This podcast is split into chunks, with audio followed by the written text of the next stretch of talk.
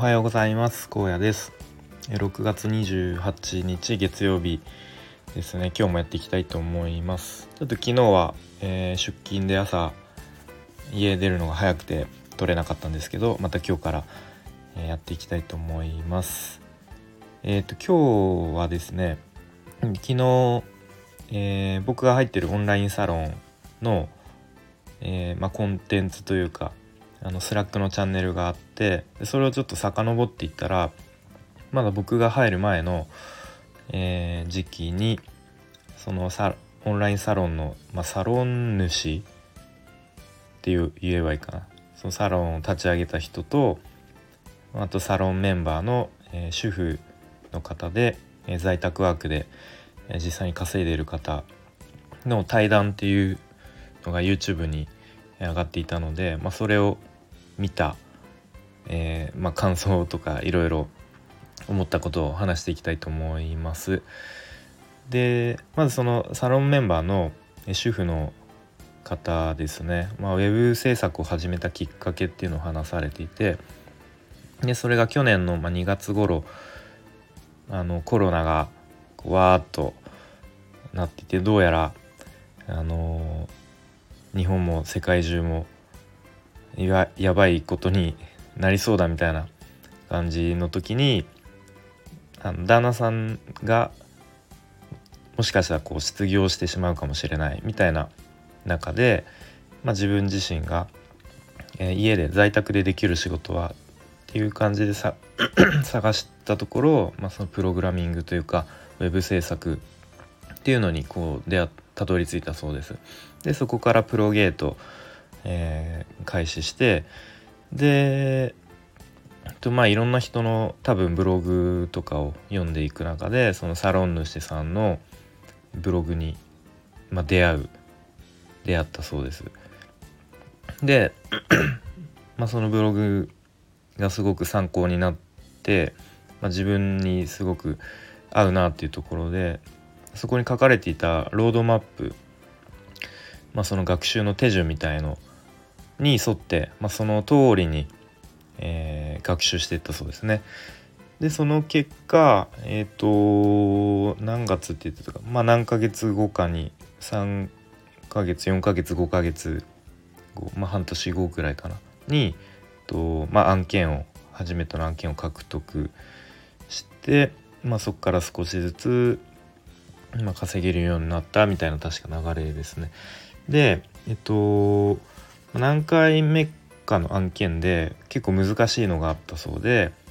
で、まあ、ちょっともうもし自分でできなかったらちょっと責任取れないなっていうことであの聞ける人があの欲しいなと思ったそうですね。でその時に、えっと、サロン主さんのなんか有料ノートを購入するとそういう質問とかも対応しますよみたいなのがあったそうででそこで購入してまあ、実際に Twitter の DM だったかなかなんかでこう聞いたりしてそこでこう交流が、えー、つながりができたみたいな確か流れでしたね。えー、で一方でそのサロン主さんっていうのは、まあ、今現在もバリバリ本業もやりつつ、まあ、副業としてウェブ制作でチームを組まれていて、えーまあ、ガンガン稼いでいる稼いでるっていうとあれですけど、うんまあ、本業も副業も、えー、どっちもこうバリバリやっているような方ですね。でその方もとウェブ制作っていうかプロゲートを開始したのが去年の確か2月っておっしゃってましたね。でそこから確かもう会社も結構ロックダウンとかで、あのー、仕事休みになったりしてその期間にもうバリバリ学習を進めてたそうですね。で、まあ、徐々に案件獲得していったりして、えー、まあさっき言ったような感じでこうチームを作るまでに今なっているということですね。でサロン主さんはこう横のつながりを学習し今まだ学習している人とか、まあ、もうスキルがある人とかいろいろな人と横のつながりを作りたいっていう思いから、まあ、そういうサロンを作ろうっていう、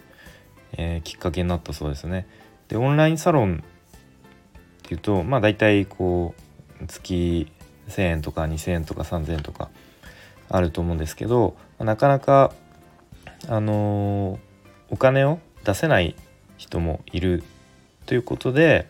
まあ、あえて無料のオンラインサロンを開設するっていうことに、えー、なったそうですね。でも、まあ、無料だからといって決してこうメンバーのレベルが低いっていうことは思っていないし、えー、まあ、実際にね独学をずっとあの続けてる人がいっぱいいてでもうどんどんスキルアップして、えー、ちょっとずつ案件獲得していったり、まあ、中には転職成功あのしてる人もいたりっていうことで、まあ、僕も思いますけどめちゃめちゃ皆さんレベルが高いなっていうふうに思いますね。でいずれはそのサロンメンバーにもちょっとずつ仕事を振ったりしていって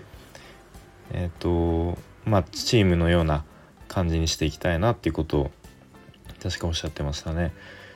とまあそんな感じのこう対談がありましたと。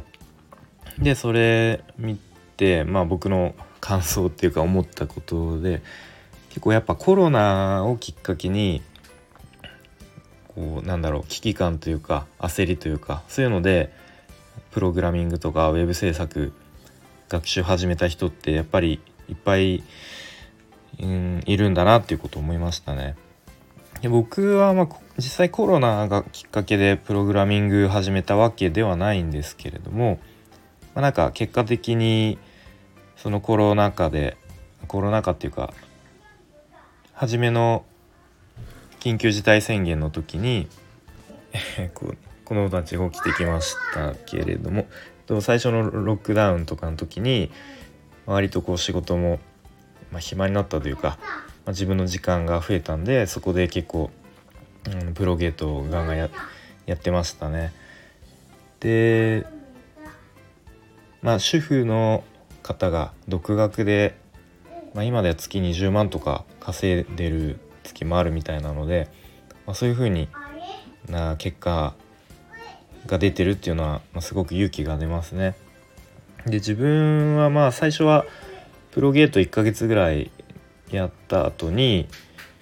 あのスクールに入ったんですけれども最初スクールに入った時はこう目的が目標が転職なのか、まあ、副業で稼いでいくのかっていうのがまだはっきり決まってない状態だったので、まあ、できれば早めの段階で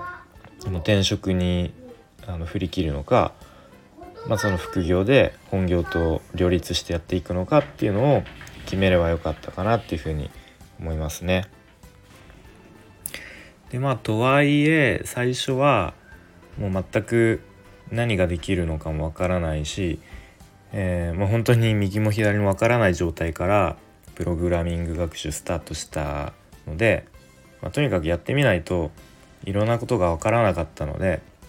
まあそれは仕方がないかなというふうに思ってますね。でスクールで、まあ、入ってよかったなって思うのは、まあ、よく言われるこうググるググり力みたいな自分で調べる力とか、まあ、あとはそのどうしても分かんなかった時に、えーまあ、その講師のエンジニアの人に質問する時の、まあ、質問の仕方みたいな、まあ、今こう何ができて何ができてないかこう自分で整理して聞くみたいなとかまたこう論理的思考力というか、うんまあ、そういうもの苦手だったので、えー、そういう思考力とか、まあ、あと何か分かんないことが出てきた時にその問題をこう分解してこう細かく分解して、えー、考える力とかまたとにかくその学習を継続する仕組みかみたいな、まあ、そういうのはやっぱスクール入ってよかったなっていうふうに思いますね。でまあスクールが終わってからまあ独学を続けてるんですけどやっぱり一人でモチベーション高く保ってやっていくのっていうのは相当ハードル高いなっていうふうに思ってますね。まあ、なので、まあ、僕はオンラインサロン、えー、入りましたけれどもそこで、まあ、昨日みたいに実際に稼いでる人とか、まあ、結果出してる人の話を生のリアルな話を聞くっていうのはすごい刺激受けるしそういうのがあの大事かなっていうふうに思いました。ということで、えー、今日は、うん、そんなに結論 結論というか話まとまんないんですけれどもそんな感じでオンラインサロンの中の、えー、対談を見て思ったことを話してきました。えー、それではまた1週間頑張っていきましょう。